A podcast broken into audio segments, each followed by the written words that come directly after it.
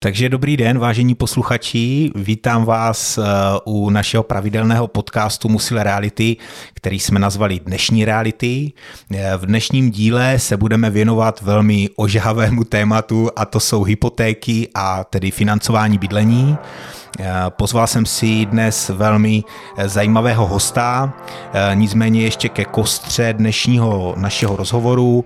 Budeme se bavit o hypotečních úvěrech v minulosti, protože náš host má velmi dlouhou praxi směrem do minulosti. Budeme se bavit o hypotečních úvěrech v současnosti, tedy co se zrovna děje na tomto trhu. A budeme se bavit o hypotečních úvěrech do budoucnosti, tedy o naší prognoze toho, co by mohlo být. A celé to vezmeme eh, dohromady s realitním trhem a budeme se zabývat i vlivem hypotečních úvěrů na eh, trh s nemovitostmi.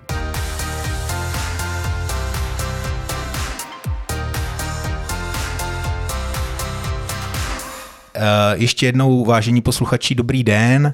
Mým dnešním hostem na téma hypotéky včera, dnes a zítra eh, je můj eh, kamarád a zároveň finanční poradce a spolupracovník stran hypotečních úvěrů Mirek Pustelník. Mirku, já tě zdravím, dobrý den. Tome, ahoj, přeju krásný den a děkuji za pozvání. Eh, také moc děkuji, že si přijal moje pozvání. Eh, odpíchneme se hned od bodu číslo jedna a to jsou hypotéky v minulosti. Možná ještě než začneme, tak bych tě poprosil, jestli by se nám mohl trošičku představit. Uh... Tak ještě jednou, Mirek Pustelník, hypotéky dělám od roku 2001, když jsem začal ještě s Českomoravskou hypoteční bankou. To byly hypotéky, kdy to úplně všechno začínalo a průměrná doba hypotéky trvala vyšší týdny, to znamená 6 až 8 týdnů bylo super, když se vyřídilo, to znamená, už to není od dnech jako dneska. No a uh, průměrné úrokové sazby byly na začátku třeba 8-9% a byli jsme za to velmi rádi. Uh, postupně se ten trh vyvíjel, kultivoval. V roce 2009 jsem založil vlastní společnost Centrum hypotečního poradenství eh, s cílem, abychom dokázali komplexně radit klientům v oblasti financování bydlení a veškerými souvisejícími produkty, co na to navazuje. No a eh, aktuálně v roce 2023 se tomu věnuju stále, eh, stále mě to víc a víc baví po těch 20 Začal jsem roku 99, to znamená po těch 24 letech, co jsem v praxi a ten rozvoj a ty vize do budoucna jsou vlastně pořád stejné, jo, protože ve chvíli, když ten člověk má vyřešenou vlastní bydlení, tak se mu zvyšuje životní úroveň. To je můj pohled. Lépe se mu spí, chodí domů s úspěvem, stává lépe ráno, protože je ve svém. A ta hlavní myšlenka naše je opravdu, aby ti klienti měli vyřešeno dobře vlastní bydlení, ale aby to nebylo stresující záležitost. Jo? Protože hypotéka není jenom o tom dlužit 30 let, ale i o souvisejících produktech, jak si to člověk užívá. Ale i o tom, i tom dneska když tak pár věcí proberem. Výborně, tak děkuji moc za představení. Já ještě musím říct, že Mirek je jeden z mála lidí, kterým naprosto důvěřují v oblasti financování a řešíme spolu i investice. Eh, to je možná složitější téma na samostatný podcast. Dnes bych se tedy chtěl věnovat hlavně těm hypotečním úvěrům eh, z tvé strany a z mé strany eh, by možná přišla nějaká reakce stran vlivu hypotečních úvěrů na trh s nemovitostmi. Určitě. Uh, takže dozvěděl jsem se, že vlastně si začal v roce 2001, dozvěděl jsem se něco i o úrocích v té době, sám jsem si v té době bral hypotéku, takže opravdu vím, že těch 8% byl už malý zázrak, že to bylo spíš přes 8 a ten pohled bank na žadatele byl něco jako na gangstra, který přišel uh, tu banku vlastně okrást. Mm, ten pohled bank se potom v průběhu let měnil a poprosím tě tedy, jestli bys nám mohl mohl něco říci o té divočejší době, řekněme kolem toho roku 2000? A možná něco v číslech, jo? Uh, mm. Co si většina lidí dneska už asi nedokáže představit, jo? A průměrná výše hypotéky v roku 2001. A průměrná výše byla 1,03 milionu korun. Mm-hmm. Jo, to znamená, za to si v podstatě dneska člověk je 40% LTV na garzonku v úvozovkách. Jo? Ano. To znamená, a to byla průměrná výše hypotéky, Eh, kdy se začínalo, nebo začátek byl někde 95-96, kdy se spouštěl hypoteční trh jako takový.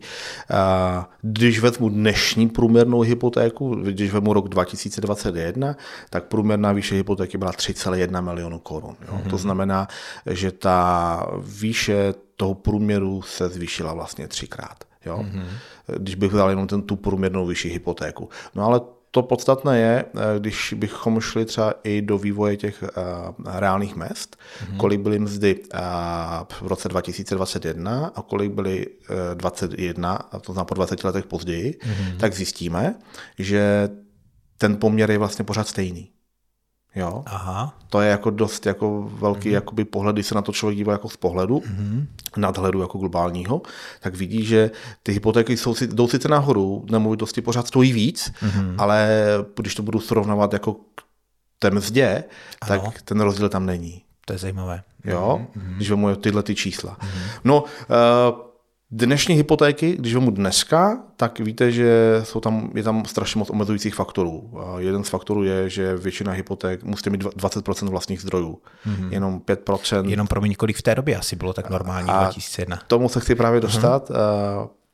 70-80%. Mm-hmm.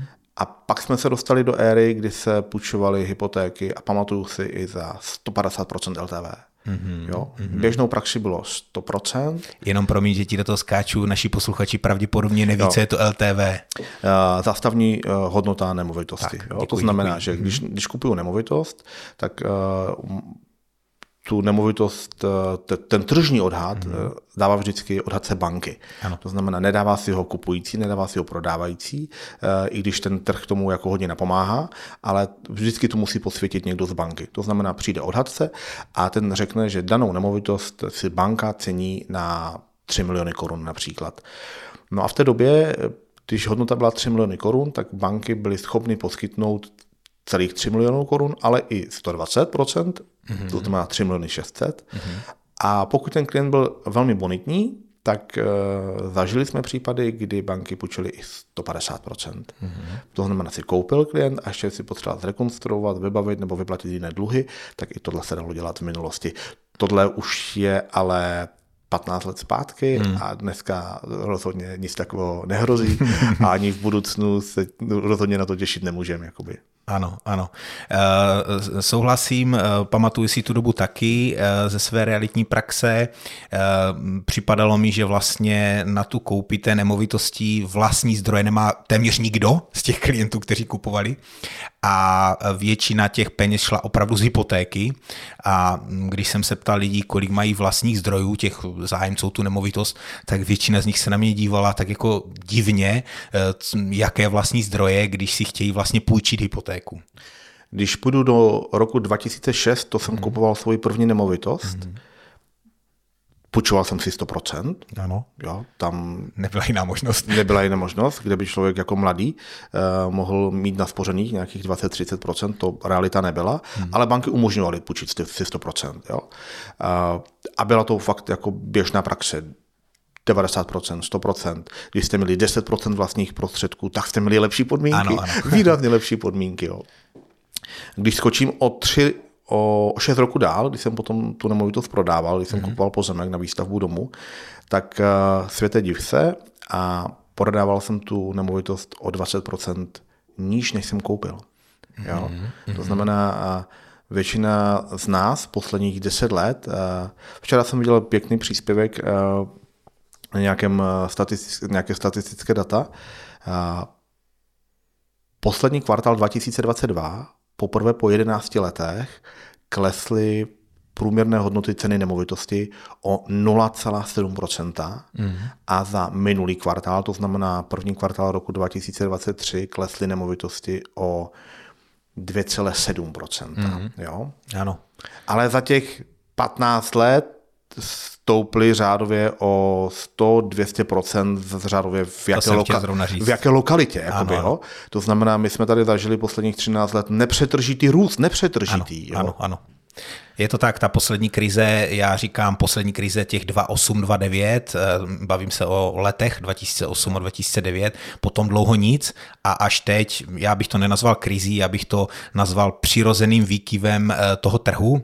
Eh, stejně jak se kývou jakékoliv jiné trhy, tak se kýve i trh s nemovitostmi, někdy nahoru, někdy dolů. Naštěstí ty nemovitosti jsou velmi stabilní, takže z toho důvodu ta dlouhá doba toho nepřetržitého růstu směrem nahoru, ale ten propad směrem dolů vždycky musí přijít, vždycky.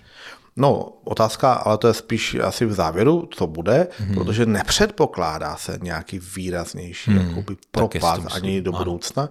Tam je potřeba jenom definovat, jakoby, co by mělo propadnout. Hmm. Jo? Hmm. To znamená, je, je třeba rozlišovat nejen regiony, ale je třeba rozlišovat i pozemky, a novostavby a, nebo rodinné domy a, a nebo panelové domy, jestli to budeme nazývat second, uh, second hand nebo uh, nemovitosti, které už prostě jsou na trhu 10, 20, 30 let, uh, protože ty se budou prodávat za jinou cenu. Ano, jo? ano. Ale to, když tak si rozdělíme, když se budeme do té, do té, do té budoucnosti. když se podívám zpátky do té, do té minulosti, tak ten trh se za těch posledních 20 let strašně kultivoval. Jo, to znamená, dneska už jsou jasně dané pravidla, dneska už uh, uh, je jasně daný proces oceňování, dneska už ten Klondike, co tady bylo opravdu začátky uh, roku 2000, kdy záleželo primárně na odhadci, záleželo na tom, jak pokud jste byl bonitní, tak vám prostě banka dala, jo, uh, úvěr samozřejmě, jo. Uh, ve chvíli, dneska už to je jinak, jo. To znamená, ten vývoj se, se postupně kultivoval a banky si v roce 2008, když přišla velká finanční krize a těch klientů, co se začalo jako nesplácet ty hypotéky, tak bylo hmm. výrazně víc než dneska. To, co se očekávalo, jak byl ten covid, že a tam byl velký otazník, jak na to Češi budou vlastně reagovat, co mají hypotéku, tak ten výsledek vlastně takový, že máme jedno z nejdra, nejzdravějších portfolií v rámci hypoték v rámci celé Evropy, protože naše hypotéky se všechny splácí, jo? protože tou nejpozitivnější, jo? protože tady není žádná eh, špatná nálada ve finále. Jo? Já, když se na to podíváme jakoby úplně z jiného pohledu, mm-hmm.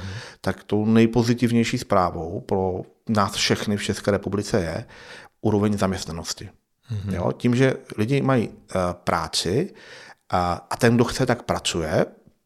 A pokud se firma některá ruší, tak máte velmi uh, rychle možnost si najít jinou práci, když chcete pracovat.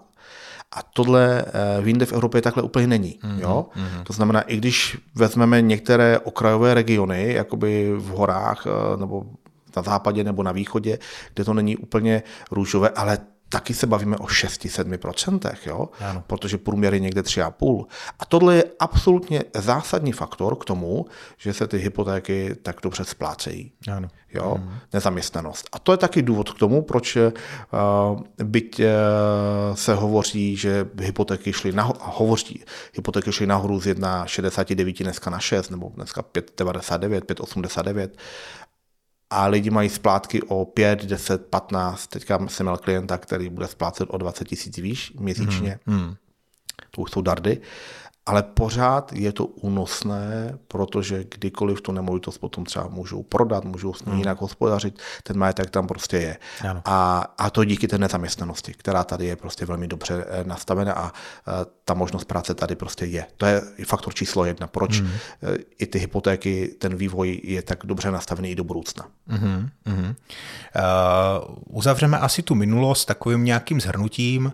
Za mě jako za realitáka uh, to bylo o tom, že lidé moc těch vlastních zdrojů neměli, nicméně hypotéky kupovali, protože ta snaha Čechů něco vlastnit je opravdu velmi, velmi silná, třeba oproti zahraničí. Kupovali banky bonitním klientům ochotně půjčovali, bonitního klienta můžeme říct, že to je klient, který měl příjem, tak jak ty si říkal. Eh, moc vlastních zdrojů neměl, ale oni půjčili klidně 100%. I z dnešního pohledu ty hypotéky byly velmi drahé. V roce 2001, 2002, 2003 se pohybovaly kolem 8%, když to nám řekneš možná přesněji. Takže z dnešního pohledu byly velmi drahé. A i tak se obchodovalo a to hodně. A zase z dnešního pohledu i z pohledu v roce 2023, kdy trh lehce sednul, se dá říct o tom, že lidé, kteří, nebo dá se říci, že lidé, kteří koupili nemovitost v roce 2001, 2, 3, 4, 5, koupili z dnešního pohledu velmi dobře, protože ta nemovitost už nestojí milion a půl, ale stojí třeba 5 milionů korun. Samozřejmě druhá věc je inflace a další věci, které do toho promlouvají, ale z mého pohledu koupili velmi dobře a za mě udělali dobře, že si tu tehdy drahou hypotéku vzali. A je to tak, jo, protože když se podíváme do té minulosti, a taky mám tomu ještě pár poznatků, já mám pocit, že v každé době lidi říkali, že je něco drahé. Ať už to byly úrokové sazby, nebo to, já mám pocit, že nemovitosti byly drahé v každé době. to jo? máš pravdu, ano. Když se bude bavit s těma lidma, tak po každé e, ten výstup byl, ježiš, to je drahé. I já, když jsem si koupila poprvé byt, tak to bylo extrémně drahé. Dneska je to plus 150%, jo, hmm. ta hodnota té nemovitosti. A, ale když to porovnám, uh, rok zpátky jsem měl prvního klienta, který svoji hypotéku řádně doplatil. Po 20 letech. Mm-hmm. To znamená, počil se v roce 2001, mm. doplatil v roce 2021, tehdy nebyla splatnost ještě 30 letá, to znamená, většinou bylo splatnost 20, maximálně 25 let. Mm-hmm. A, a tehdy začínal opravdu někde 6-9, 7-1, byla někdy první, našel jsem dokonce i tu úvěrovou smlouvu. Mm-hmm. A, a, ale tu nemovitost koupila za 800 tisíc korun. Mm-hmm. Jo, rodinný domeček. Mm-hmm. Jo, tak to je dobré. Jo, rodinný domeček za 800 tisíc korun, který byl pro něho velmi drahý. Ano. A ta úroková sazba byla extrémně vysoká. Jo? E, samozřejmě k poměru zase příjmům, to, co jsem bral, ten ekvivalent je pořád stejný, a když jsme řešili klienty před deseti lety, 2011, ty úroky byly výrazně níž, ale ty nemovitosti byly zase velmi drahé. Mm-hmm. Pořád, pro ně. Dneska je to zase plus 100 nebo 200%, jako ty ano. nemovitosti. Jo? To znamená, mám pocit, že v každé době uh, ta nemovitost je drahá pro, ty, pro toho klienta. Nicméně uh, z dlouhodobého hlediska uh, hypotéka eh, z mého pohledu je vlastně jeden z nejlepších finančních produktů, co banky kdy vymyslely, protože vám umožní si velmi levně půjčit na dlouhou dobu, na dlouhou dobu mm-hmm. bez nějakého opravdu stresu, že vám hrozí nějaké sesplatnění, protože hypotéku bonitu prokazuje pouze jednou na začátku a pak stačí jenom řádně splácet a už se vám nestane, že každých pět let nebo každé tři roky uh, někdo jiný prokazuje tu bonitu znova. Ano. Jako u podnikatelských úvěrů. Jo. Mm-hmm. U hypotéky ne. To znamená, má, jste jednou bonitní a 30 let můžete v klidu splácet. Uh, úroky si můžete snížit do základu daně, ale, ale v průměru ta hypotéka, když se bavíme i s optikou dnešních jako peněz, poču si za 6 a inflace je 15. Mm-hmm. Jo, to znamená, já jsem vlastně pořád plus 9 v reálných, já šetřím 9% v reálných hodnotách. Jo. Ale to takhle bylo vždycky, ale. Hmm. Jo? Hmm. Když se podívám na za co jsme si půjčovali a kolik byla inflace. Jo? To znamená, eh, jako vždycky tam ten byl ten velký efekt pro toho klienta. To znamená, nejen, že bydlím ve svém, ale zároveň i dobře investuju a, a roz, rozkládám jako tu svoji jakoby tu svoji hodnotu do aktiva typu jako nemovitost. Jo. Když to schrnu minulost, posledních deset let, eh, éra velmi levných peněz, které s velkou pravděpodobností už nikdy nebudou. Jo. V minulosti se zrušilo taky eh, náklady na vstupu v České republice. Já si pamatuju, my jsme platili standardně 4%. Jo. Jako poplatek za vyřízení hypotéky? Ne, nebo poplatek za nákup nemovitosti. Pamatuješ ano, to? Ano, ano. Jo, já, Myslíš jako provizí? Nebo... Uh, ne, beru daň. Daň, daň, daň, daň ten jo? z nabití nebo... Jo, jo, jo kupu hmm, nemovitost hmm, a automaticky jsme přičítali 4%. Daň z převodu nemovitosti, ano. Jo? Také jsem platil. Úplně běžně. Vícekrát, ano. A, on, a to se zrušilo tři roky zpátky. Těsně před covidem, myslím, tři roky zpátky, jo. Hmm, hmm, to znamená, nulové vstupy, jako když chci, hmm. a to bylo ještě, mohl jsem si půjčit 90%, 100%, nepotřeboval hmm. jsem ani nic platit navíc, hmm. jo pokud vlastním dneska nějakou nemovitost, tak je to jedna z nejnižších daní na světě, minimálně v Evropě, když tu nemovitost držím. Takže jestli mám jednu, dvě, deset, tak mi to stojí úplně minimum za to, hmm. že ji hmm. jako ji spravuju, že ji držím. Takže ano. taky obrovské jako pozitivum jako pro toho klienta. Jo? No a e, když tu minulost otočíme, tak e, v roce 2020 všechno změnilo. To byl takový jako náraz do zdi. Jo? Možná uh, čtyři čísla, to jsem si tady, uh, tady připravil. Uh, v roce 95 až 99, to znamená za čtyři roky, se schválily hypotéky ve výši 18,6 miliard. Mm-hmm. O deset let později se schválilo se schválily hypotéky za 172 miliard v daném roce.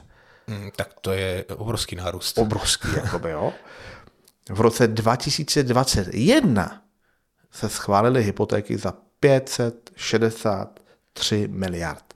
Mm-hmm. Hypotéky mm-hmm. beru a všechno, co je ze zástavou, to znamená hypoteční všechny banky mm-hmm. a všechny stavební spořitelny, kde se použilo uh, zástavní právo. Jo? To znamená mhm. všechno, co je zajištěno nemovitostí. Ano. V roce 2021 náraz do zdi, ten náraz byl někde do dubna 2022, kdy to všechno dojíždělo.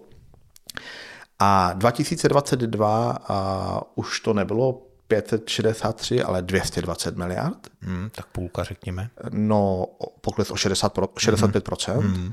ale to podstatné je, že největší podíl udělali ty první čtyři měsíce. Jo? Hmm.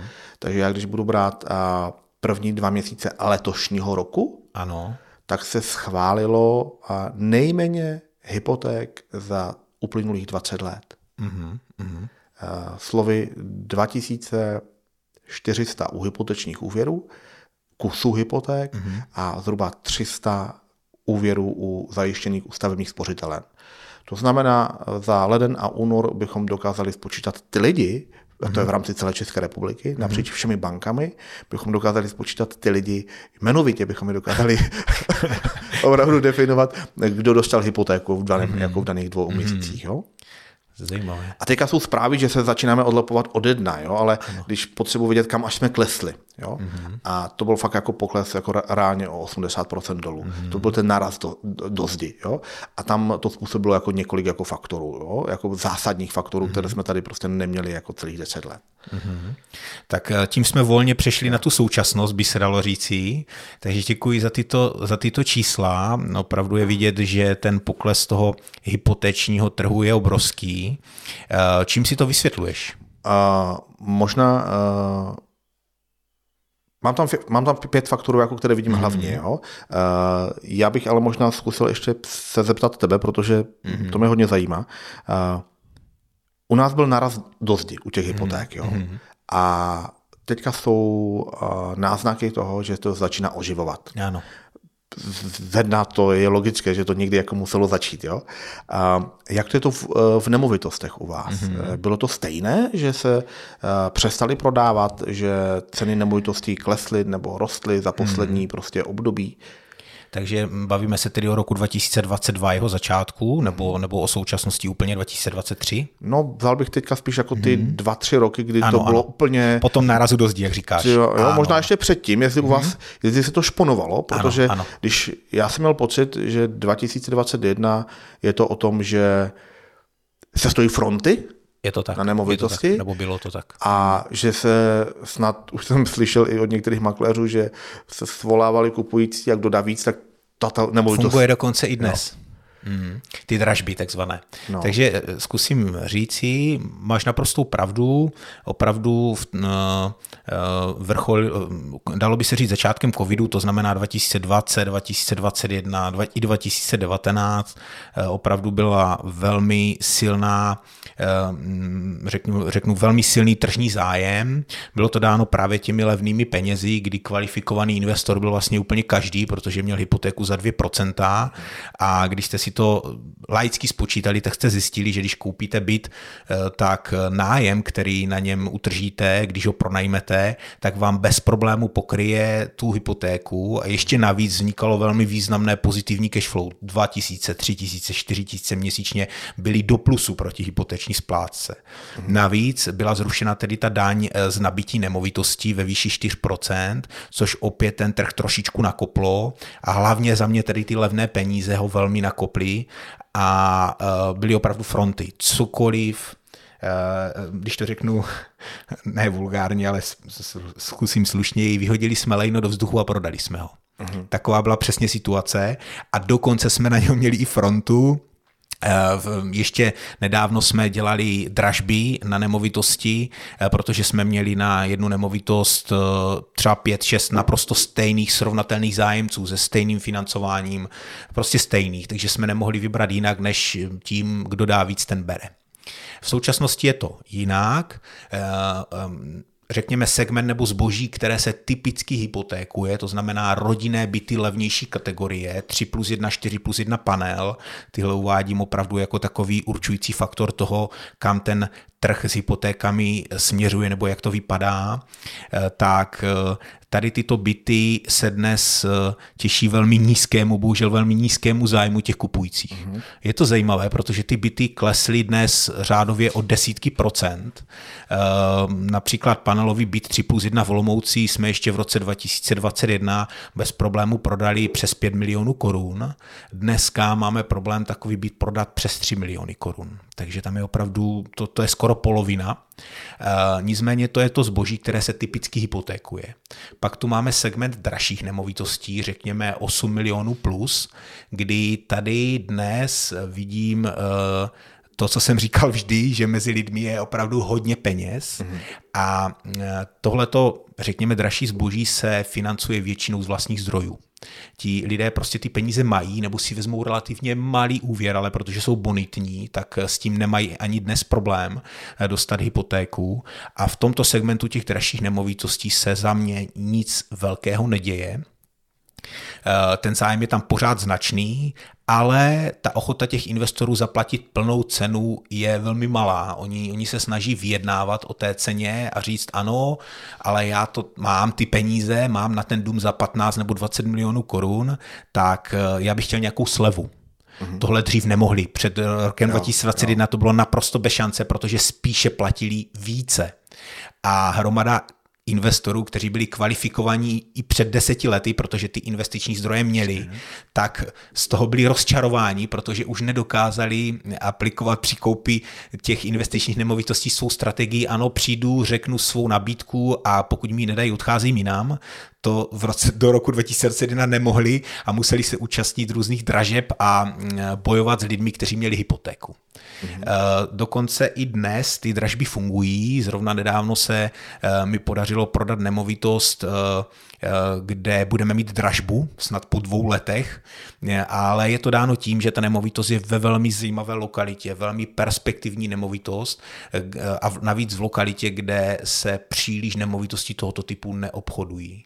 Takže díky tomu tam je více stejných srovnatelných zájemců a snad po dvou letech budu dělat znovu, znovu dražbu. Ale je to právě ten jiný segment, není to ten jo. segment toho klasického bydlení rodinného, který se typicky bere na hypotéky. To znamená, novostavby mm-hmm. Neklesly oproti tomu, uh, jak Řekněme říkáš. drobně. Řekněme no. drobně. Uh, já se bavím vždycky o Lomouci, protože jsme Olomoucká jsme? realitní kancelář. Nebavím se o Praze, která vždycky byla velmi přežhavená a tam stačí trošku fouknout a ty ceny lítají nahoru dolů. V Olomouci hm, ty ceny byly také vždy vysoko, ale ne tolik jako v Praze. Takže ten zájem o ty nemovitosti typu novostavba je nižší, ale co vidím nové projekty, tak vidím, že ty ceny nějak výrazně dolů nejdou. Mm. Jo, ok. A dal se znát ty faktory, jako co mm. to dneska jako způsobilo jo, mm. v rámci u těch hypoték. Mm. A já zmíním i ten segment jako velmi bonitních klientů, mm. protože máme i několik klientů, kteří jsou zauvěrovaní řádově v desítkách milionů korun. Nicméně dobře se jim spí, protože na tom um, investičním účtu mají rezervu řádově v jednotkách milionů korun. Jo, protože osobně, když řešíme klientovi hypotéku, tak já to vnímám tak, že hypotéka se skládá jako ze čtyř uh, uh, produktů na sobě navazujících. Ten nejdůležitější, který málo kdo řeší, v bankách se skoro neřeší vůbec a většina zprostředkovatelů to taky opomíjí, je tvorba rezervy. Jo? Hypotéka z mého pohledu nastavena dobře tehdy, pokud, eh, když si hypotéku vezmu, tak mi rezerva nějaká zbyla. Nebavím se o měsíční rezervě, to, ale o opravdu klidně třeba rezerva na rok běžných výdajů, mm-hmm. anebo jsem schopný si během hypotéku tu rezervu ještě tvořit. Mm-hmm. Je jeden z těch dvou faktorů, mm-hmm. je strašně důležitý. Mm-hmm. Protože pokud se a, něco stane, s a, dlouhodobá nemocenská, něco v práci, něco z nemovitosti, v rodině a tak dále a tak dále, tak potřebujete zpravidla vypustit, nebo potřebujete relax, nebo potřebujete nějaký cash doplnit. Mm-hmm. A v bankách to funguje tak, že pokud nejste bonitní, tak vám banka už nepůjčí. Mm-hmm. Měníte zaměstnavatele, jdete na ič, eh, čekáte druhé dítě, najednou bonita klesla a banka už vám nepůjčí znova. Ano. A často takhle začíná spirála jakoby mm-hmm. splácení dluhu, dluh dluhem a tak dále a někdy potom už z toho nejde ven. Jo? Mm. To znamená, ve chvíli, když eh, si nastavuju hypotéku, tak je strašně podstatné, jak mám vyřešenou tvorbu rezerv a kolik mi mm. zbývá. Jo? Mm. Ale k tomu je mimo jiné vyřešeno, jak mám vyřešeno pojištění té nemovitosti, protože pokud řeším třeba nájemní nemovitost, tak eh, to už není vloženě klasická jakoby, eh, pojistka, ale potřebuji řešit eh, tu odpovědnost toho nájemce. Hmm. A, je, a potom se ještě rozlišuje, jestli to je krátkodobý, dlouhodobý nájem, to už se zase pojišťovna eh, nekryje, pokud není hmm. dobře ta pojistka nastavená. Jo? No a čtvrtý, čtvrtá oblast je pojištění jakoby závažných rizik. To znamená, pokud se stane něco jako ze strat, strata příjma, příjmu klienta, hmm. to znamená, dokážu to řešit buď vlastními zdroji, že mám dostatečné, anebo kvalitě nastavit nějaké životní pojištění. Ale na hmm. hlavně rizika, to znamená dlouhodobou pracovní pracovní neschopnost či invaliditu. Mm-hmm. A to případně smrt jako pokrytí jako rizik v rámci rodiny, aby to bylo všechno v pořádku. A a tehdy mám hypotéku dobře nastavenou. Jo? Mm. A máme klienty, co opravdu mají hypotéky řádově v desítkách milionů korun. Mám tady zajímavý jako příklad připravený. Jo? Mm. Uh, když vezmu uh, rok uh, ještě 2000, jo? to znamená, nepůjdu mm. do dávné minulosti, půjdu jenom tři ano. roky zpátky. Mm. Uh, tak promiň 2020. 2020, 2020 promiň, ano. promiň, 2020, mm. jo. To znamená, uh, a zrovna jsem díval na čísla z jednoho klienta, když jsme ho přepravovali uh, tři roky zpátky. Klient, průměrný příjem rodiny 100 000 korun čistého mm-hmm. v té době. Celé rodiny. Jo, celé mm-hmm. rodiny. Mhm. Vždycky bereme jako příjem celé rodiny. Ano. To je bonita, kterou banka bere jako v, v potaz. A jeden z faktorů, který dneska je úplně jiný, ty faktory za chvilku budu říkat, je uh, takzvané omezení DSTI. DSTI je poměr čistých příjmů vůči uh, mým uh, měsíčním výdajům. Mm-hmm. A tohle už platilo v roce 2020. Ano. A v roce 2020 byl tento poměr horní hranice až na 65%. Mm-hmm. To znamená, tento klient měl 100 000 čistého a banky mu byly ochotny počít až 65 tisíc korun, že mohl mít výdaje. To ano. znamená, mohl dlužit až 65 tisíc. Jo? A když byla úroková sazba v roce 2021 79, mm-hmm. vždycky klientům vysvětluju, jak si mají jednoduše spočítat splátku. Pokud jim do 40, hypotéku mm-hmm. mám na 30 let, mm-hmm. tak 1 milion stál tehdy 3600 korun. Mm-hmm. Jo? 1 milion ano. 3600, jednoduše. To znamená, pokud jsem chtěl 10 milionů hypotéku, věděl jsem, že budu splácet 36 tisíc. Mm-hmm. Jo? No ale klientovi mohl si počít až 60 65 tisíc, byl extrémní strop jakoby mm-hmm. pro toho. Jo? To znamená, tento klient mohl být uh, zauvěrován až 18 miliony. Mm. Jo? Využil, využili jsme toho maximálně. Ano. Jo? To znamená, když vemu 65 tisíc děleno 3600, mm. tak eh, banka mi mohla počít až 18 milionů. Ano. Velmi bonitní klient, dlouhodobý jistý příjem, tohle banka jakoby musel být rating A tehdy. Jo? Mm. A, a stačili 10% vlastních zdrojů. To ještě jo, to znamená, to, to znamená LTV, L, LTV 90. Jo? A skočím do dneška, stejný klient, stejný příjem, 100 000 čistého, omezení první DFTI, to jsem říkal, poměr čistých příjmů rodiny vůči hmm. veškerým, ne hypotéka, ale veškerým výdajům rodiny. Ano. A dneska je stanoveno striktně na 45%. Mm-hmm. To znamená, klient si může půjčit maximálně, pokud mám 100 000 čistého, tak 45 tisíc může být zadlužen. Ano. Jo? První faktor. Úroková sazba dneska průměrná 5,79, 5,89. Mm-hmm. Na 1 milion splátky je to 6 tisíc korun. Mm. Jo, zase chci půjčit si 2 miliony, budu splácet 12. Chci si půjčit 3, můžu, budu splácet 18. To znamená, tenhle klient by mohl splatit až 45 tisíc. Mm-hmm. 45 tisíc děleno 6 tisíci, mm-hmm. na, na milion, říká, že klient může splácet, si může půjčit 7,5 milionu. Hmm, jo? Oproti 18. Oproti 18, ale to není všechno. Ta nemovitost je dneska o 30% drahší. Ano. Takže je to ekvivalent k nemovitosti, která stala 6. Takže jsem třikrát, třikrát méně hmm. a ještě potřebuju 20% vlastních zdrojů. To je situace dnešní oproti před třemi lety, ano. která se radikálně změnila. Ano, ano. Jo? A to je jeden z těch prvních faktorů, je uh, právě ty legislativní jakoby, omezení. Je spousta hmm. lidí, co by na tu hypotéku dneska velmi v pohodě dosahuje. Ano. To znamená, mám 100 000 pří, příjmů čistého, jsem uh, IT uh, specialista, jsem lékař, jsem uh, právník a tak dále. Uh, mám dlouhodobou jakoby, kariéru před sebou, ty příjmy hmm. mám a přijde první faktor, chci si koupit hezkou novou stavbu za 10 milionů, mm. 8 milionů, když budu brát tuhle tu jakoby, uh, klientelu. První faktor 20% vlastních zdrojů. Mm. Mm. Jo, takže pokud nedám do zastavy nějakou jinou nemovitost, mm. tak většina uh, to není schopná naspořit v prvních letech. Ano. Jo, trvá někdy dlouho opravdu. Jako, jo. Já se bavíme o dvou milionech třeba. Dvou milionech, mm. jo. Mm. To je první faktor. Druhý faktor, řekněme, že mi rodiče dají do zástavy byt. Jo? Ano. Takže vyřešil jsem vlastní zdroje. Druhý faktor je DSTI. Banka mi půjčí maximálně 40 eh, dluh ve výši 45 tisíc. Víc nemůžu ano. dlužit. Pokud ano. mám 100 tisíc jako rodina, čili nadstandardní příjem, uh-huh. tak můžu dlužit maximálně 45 tisíc dneska. Což je ekvivalent dneska 7,5 milionu. Uh-huh. Takže pokud stalo, stojí něco 10, tak uh, musím mít vyšší zástavu, a strop je, že si můžu půjčit 7,5 milionů. Mm-hmm. Jo? Mm-hmm. A i přesto je splátka kolem zhruba 45 tisíc uh, měsíčně. Mm-hmm. Jo? Tak to je ten faktor, co mnoho klientů, uh, a teď si vemte, protože ten příklad těch 100 tisíc korun jsem dal mm-hmm. záměrně. Pokud berete a máte příjem 50 tisíc, to znamená půlku, no tak to vydělíte dvěma. Ano. Maximální úvěrové zatížení veškerých úvěrových produktů může být 22 500 měsíčně. Ano. Jo? 22 500 měsíčně, kolik eh, si můžu maximálně půjčit? 6 000 na milion, takže 1, 2, 3, to znamená 6, 12, 18, uh, 3 miliony něco. 3 miliony 500. Hmm. Tak, ano. Jo? Mm-hmm.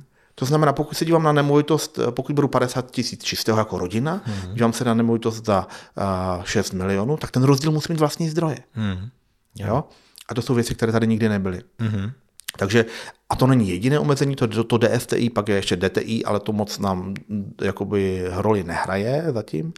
LTV to je poměr uh, hodnoty nemovitosti vůči tomu, co vám banka půjčí. Ano. To znamená, pokud to banka a banky dneska snižují odhady nemovitosti. To bylo vždy.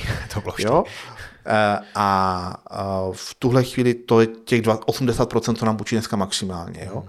Jsou výjimky uh, na kvartál 5% může půjčit do 90% LTV, eh, ale tím, že se čísla berou z posledního kvartálu, eh, jakkoliv se uvěrovalo, hmm. tak teďka těch čísel je fakt velmi málo. Jo? Hmm. To znamená, to je jeden velký faktor, eh, to jsou legislativní omezení, s čím přišla ČNB, hmm. banky je musí dodržovat. Jo? Hmm. Druhý velký faktor je samozřejmě... Já jenom promiň, ještě se k tomu, k těm omezujícím faktorům vrátím. Já vím, že, že to platilo už dříve, ale nedodržovalo se to ze strany bank až tak striktně jak dnes? Eh, no, protože dneska eh, se tím, dneska už je to definováno jako doporučení ČNB a mm-hmm. banky mají jako závazné doporučení mm-hmm. a musí se to držet, mm-hmm. dodržovat a ČNB jako eh, řeší ten dohled, že se to ano, dodržuje. Ano, ano. Jo? Mm-hmm. Předtím to bylo ve fázi obecného doporučení mm-hmm. a, a bylo to nějaké, ano, jo? Ano.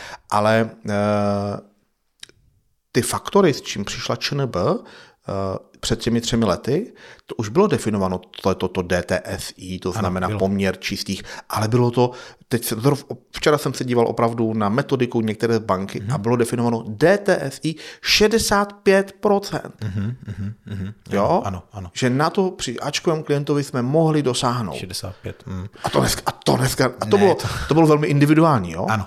Tohle bylo individuální. Některá banka měla 45 některá 50, některá 65 nebylo nikdy na papíře, ale včera jsem opravdu z jedné banky, já se díval Aha. na metodiku a nekecám 65%, 65%, že to měli jako definováno, že tohle jsme mohli půjčit. Jo? U Ačkového, podotýkám Ačkového klienta My říkáme, jo. že jsou to omezující faktory. Za mě, když to vezmu takovým tím selským rozumem, tak mi to připadá velmi zdravé, protože mně přijde mm, jako nesmysl půjčící víc než 50% toho, co s manželkou dohromady vyděláme.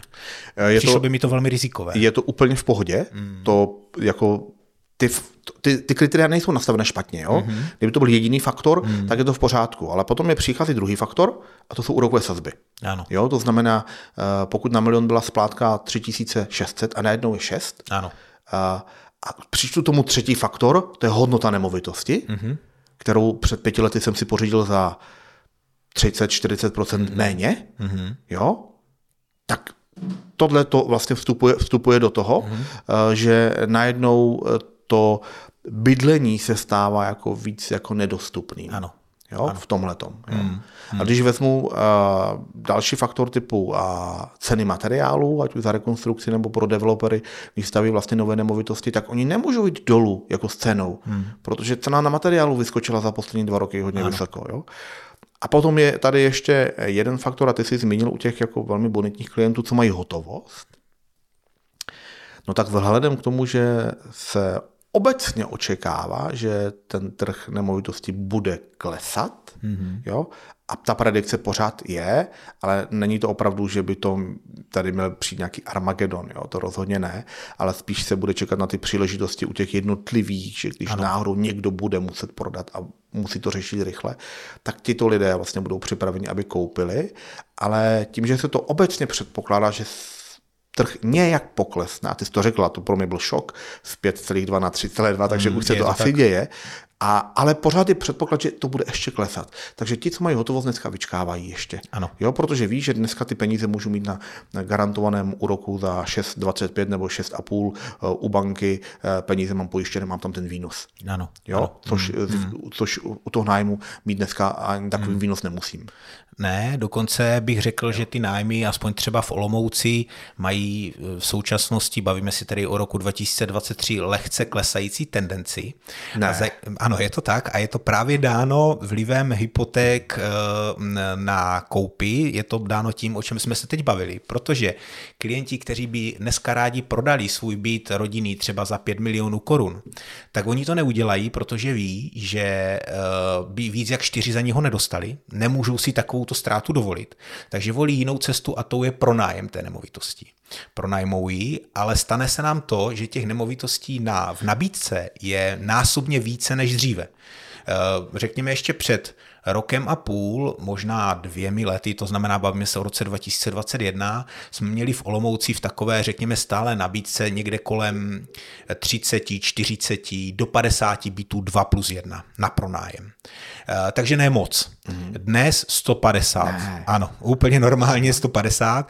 A je to eh, jeden z těch eh, důvodu, proč tomu tak je, je právě to, že lidé vyčkávají s prodejem té své nemovitosti a raději ji teď pronajmou, než aby ji prodali za nižší cenu. Ale není to jeden, pouze jenom tento důvod, těch důvodů je víc. Eh, jeden z nich je ten, že eh, konkrétně třeba v Olomouci se dokončuje poměrně dost e, nových projektů, které jdou potom na trh, takže je tu hodně nových bytů zase na pronájem, protože ta bonitní klientela, aby ochránila svoje peníze před inflací, koupí 3-4 byty 2 plus 1, pronajímají je, takže je tu poměrně velká nabídka e, díky naštěstí už celkem velké výstavbě.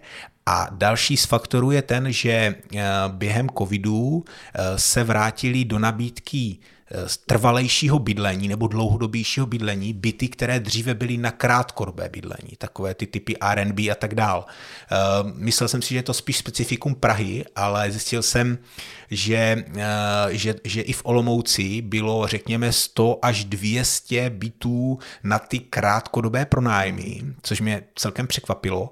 A tyto byty se po covidu již do toho krátkodobého nevrátili a zůstali v tom dlouhodobém, že jsou tam nějaké nájemní smlouvy nasmlouvané a tak dál.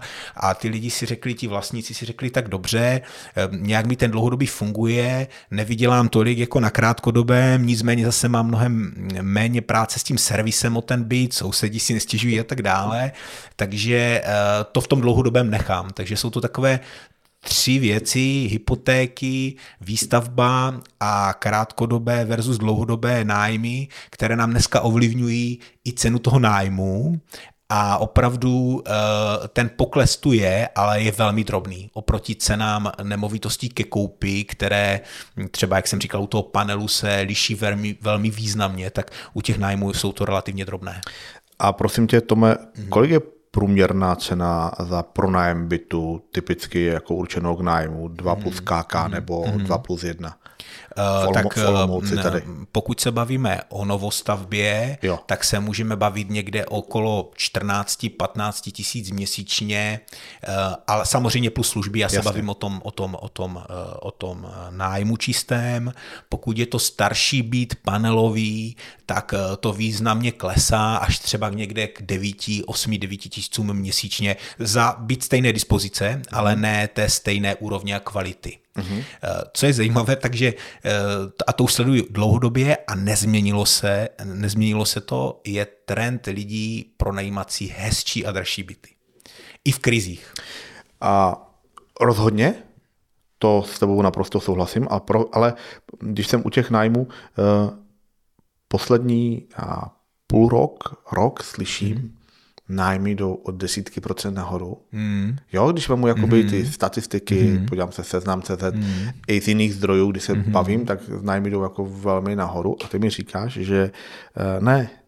Není to tak a není to tak, je to záležitost, řekněme, posledního půl až tři čtvrtě roku, typicky v Olomouci. Jak říkám, jsme Olomoucká realitní kancelář, takže já ten trh globálně úplně nesleduji, mm-hmm. ale typl bych si, že podobná situace je i v jiných regionech. Já bych tady řekl úplně zásadní věc jednu, jo, hmm. že eh, většina klientů, když se dívá na nějaké statistiky, tak většinou je tam zahrnuta celá republika. Ano. To znamená včetně Prahy a ano, Brna. Ten a to je to velká anomálie. Hmm. Jo? Hmm. To znamená, eh, na trh je potřeba se vždycky dívat na daný region eh, a jinak se budou chovat opravdu nájemní byty, hmm nové nemovitosti, pozemky eh, a důležité je, eh, v jakém stavu opravdu eh, ten region jako takový je v rámci třeba i těch populace jako takové. Jo?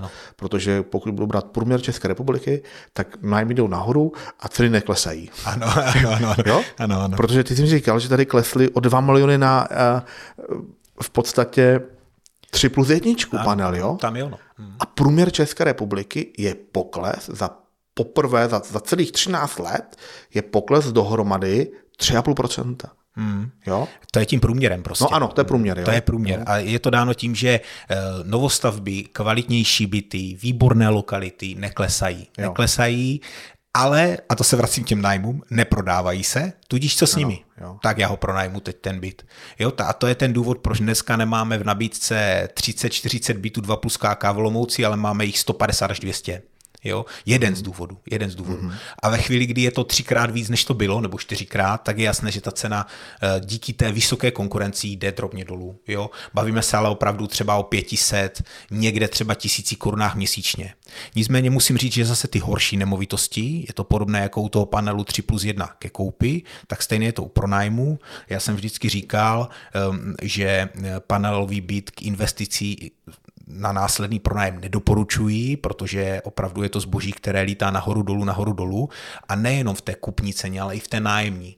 Protože opravdu dneska se ty panelové byty těší velmi nízkému zájmu na pronájem, eh, stejně taky na koupí, protože zase ty lidi nejsou schopni zafinancovat, ale hlavně na ten pronájem je to dneska o tom, že lidi si raději pronajmou byt o klidně i pět tisíc měsíčně víc, mm-hmm. jenom aby měli prostě pěkné bydlení, reprezentativní atraktivní, ono je dočasné, je na dva, na tři, na čtyři roky, ale oni mají dobrou práci, dobrý příjem, to je to, o čem si mluvil stran té práce, tak proč by neměli být s terasou, s garáží Jasně. a být prostě svých snů, který by zatím, zatím si koupit jako nemohli. A na ty nájmy se ptám primárně z důvodu, že zrovna minulý týden a předminulý jsem u dvou klientů když jsme šli do hloubky, analyzovali jsme, jak s hypotékou, vyhodnotili, že bude pro ně lepší nájem na dva až tři roky. Mm-hmm. Domečku ale. Jo? To znamená, když se vrátím k současnosti, faktor koupě nemovitosti, bytu vlastního bydlení, tak extrémně důležité si vydefinovat vždycky, jak jsem na tom s bonitou. Jo? Jestli mám ty vlastní zdroje a co vlastně vůbec chci. Tím vždycky začínáme, protože pokud ten klient přijde s nějakým požadavkem a ptáme se ho na nějakých e, víc e, bodů, e, tak zjistíme, že třeba chce někdy úplně něco jiného. Jo? A ve chvíli, když já mám definováno, zrovna ten klient mi říkal, já potřebuju si koupit domeček, a pak jsme zjistili, že potřebuje opravdu mít zahradu, aby mohli někde vyběhnout mm-hmm. i s dětma, aby byli v klidu. No ale zjistili jsme, že to ta jeho představa je domečky, které stojí na úrovni prostě 10 milionů, 10, 12, kdyby to stavil, tak se na nižší cenu nedostane. A když jsem mu spočítal splátku hypotéky, tak byl z toho jako v šoku, hmm. kolik jakoby dneska platil. Pak jsme to otočili a, zjistili jsme, když jsme se koukli na S-Reality, jenom tak prostě v rychlosti, tak a, najednou viděl, že jsme našli zhruba 20 až 30 domečků, krásných novostaveb, kterou by nakoupil třeba, hmm. postavil za těch třeba 8 až 10 milionů korun, ano. kterou by měl v pronájmu za 30-35 hmm. tisíc měsíčně. Hmm. To znamená, za, jen za úroky by bance dával 40, ano. 45 mm-hmm. a teď si může tu nemovitost pronajmout jako mm-hmm. komplexně. Jo. To znamená, ano. u tohohle klienta jsme udělali to, že Aktuálně volné finanční prostředky jsme dali na investiční účet, plus k tomu, že si může další 20 tisíc měsíčně odkládat. A za dva roky, jak už uh, bude situace více pro něj stabilizovaná, bude vědět, že má naspořených víc peněz, hmm. úrokové sazby trošičku klesnou, protože to je výhled, kam se chceme hmm. dostat a postupně se k tomu výhledu teďka dostaneme. Eh, je předpoklad, že úrokové sazby budou klesat hmm. a v tuhle chvíli má prostor na to, aby si roz, eh, rozhodnul, jakou nemovitost a jak velké, jak kolik do toho chce vlastně vůbec investovat. Ano, ano. Jo? Hmm. Ale eh, tohle si myslím, že dneska alfa omega všeho, jak si sjednávám financování. Dneska to není o tom, přijdu do banky a chci peníze, ale vlastně vyjasnit si, už to není o tom, že koupím byt za 2 miliony a splátka je 8. Mm. Jo, to už, to už je pryč, jo? To je pryč, ano. Ale když teďka chci byt, najednou je splátka 18. 22. Hmm. Jo, to, je, to už se jinak na to dívá a právě proto je důležité tomu věnovat jako více času na začátek. To znamená sednout si s nějakým opravdu expertem, specialistou na hypotéky nebo na finanční poradenství jako celek a vyjasnit si, kolik nám vám na to zbývá. A teďka ale přičíst i tu energii. To znamená ne vaši, ale jakoby za plyn, elektřina, světlo, výdaje domácnosti. Protože nejhorší je uvázat se k něčemu, co je na 30 let hmm, hmm. a jste sice v krásném novém bytě, a výdaje měsíčně je minus 500, hmm. co vám na konci zbyde, nebo plus 200 korun, žádná rezerva. A to není dobře úplně. Jo? Není to dobře. Blbě hmm. se vám potom spí jakoby, obecně jakoby klientům. Jo? Takže uh, i pokud se klient dneska, pokud mu to třeba nevychází, a nezbyde mu třeba ta rezerva, tak jít do nájemního bydlení není vůbec špatně, když můžu jít, do, ten, když můžu jít do té novostavby. Ano. Jo? A... Souhlasím. Eh, musím si tady trošku ohrát vlastní polivčičku, že eh, my tu službu té konzultace a obecně financování nemovitostí nabízíme a ve spolupráci vlastně s tebou eh, nabízíme a stalo se nám už mnohokrát, že jsme klientovi řekli, podívejte se, to radši nekupujte, ta splátka je opravdu vysoká, budete za pár let nešťastní, nepojedete na dovolenou, nebudete si moc koupit kolo, prostě nic, protože ta hypotéka, která dnes se vám zdá jako k utáhnutí už časem nemusí být utáhnutí a vy budete proklínat ten váš vysněný byt, který si no. dnes koupíte, protože nebudete moc nic jiného, budete platit jenom ten byt. Eh, věřím, že mnoho posluchačů, kteří poslouchají, mi potvrdí nebo měli tuto zkušenost v naší realitní kanceláří. No. Uh, Mirku, děkuji teď za tu současnost, kterou jsme tak v rychlosti uh, projeli vzhledem k času, který už zapovídali jsme se, nám neúprosně běží. Pojďme na ten výhled. Co si myslíš, jak to bude? A nemám křišťalovou kouli, mm-hmm. jo, ale uh, já jsem celoživotní optimista a úplně stejně přistupujeme jako k tomu vlastnímu bydlení.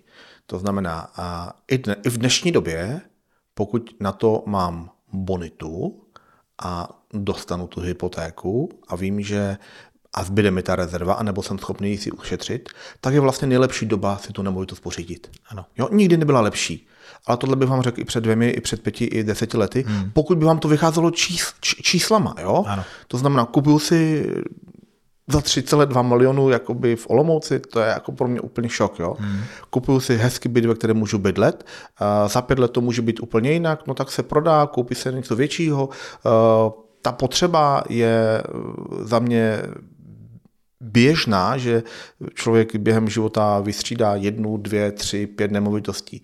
Jo? Ale nemusí to být hnedka skok, že jsem v nájmu a jdu do novostavby za násobně jako vyšší hodnotu, ano. kde jsem na krev. Jo? Ano. Tam je dobré, když jsou jako ty mezistupně. Mm-hmm. To mhm. znamená, ten, ten pohled do budoucna je, uh, určitě se budou úrokové sazby snižovat. Kdy a jak rychle, to nám nikdo dneska neřekne, hmm. jo? protože to předpokládáme, že eh, dokonce, dneska se ty úrokové sazby pohybují mezi 5,5 až 6, jo, hmm. dneska.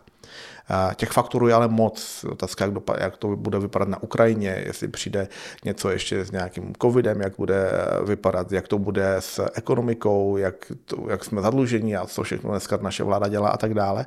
Ale může přijít kdykoliv eh,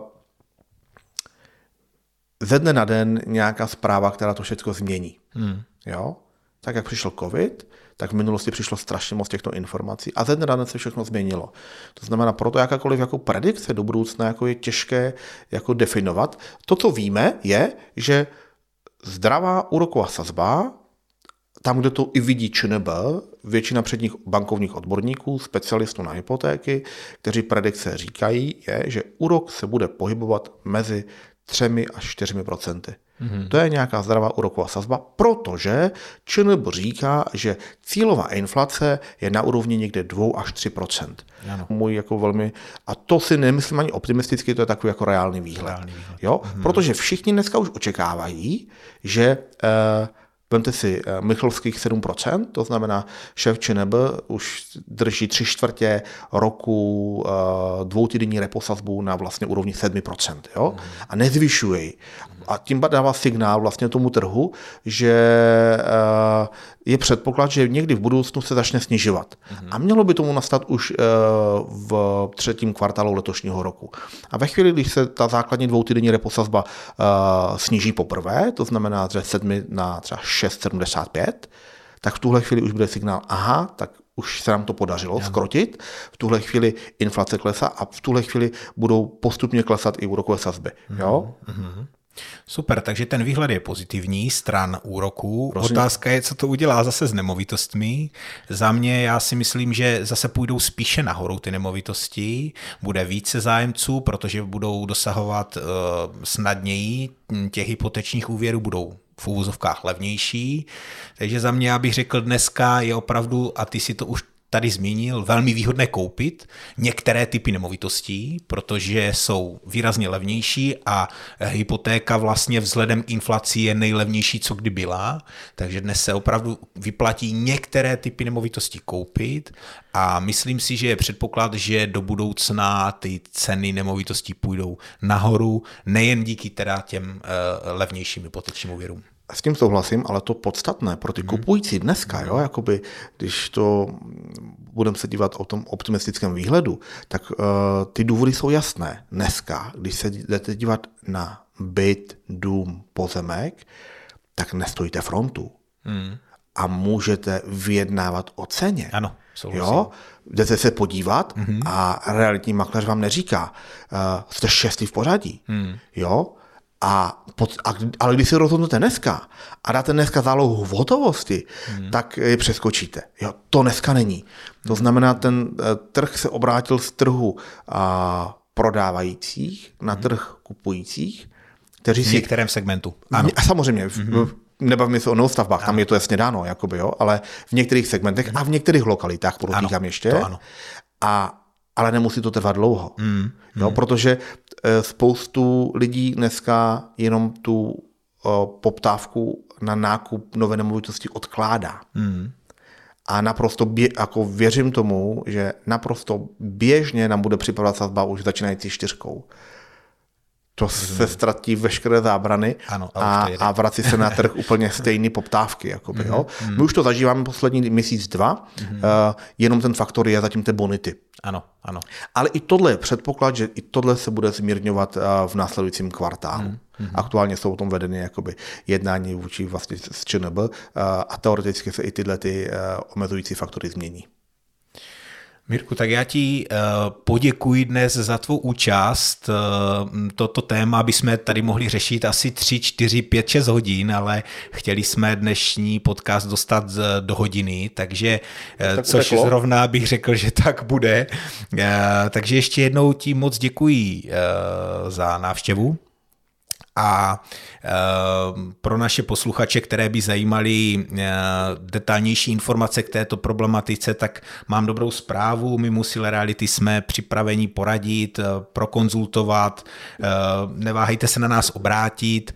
E, jsme tady pro vás. Perfektní, Tome, děkuji za pozvání.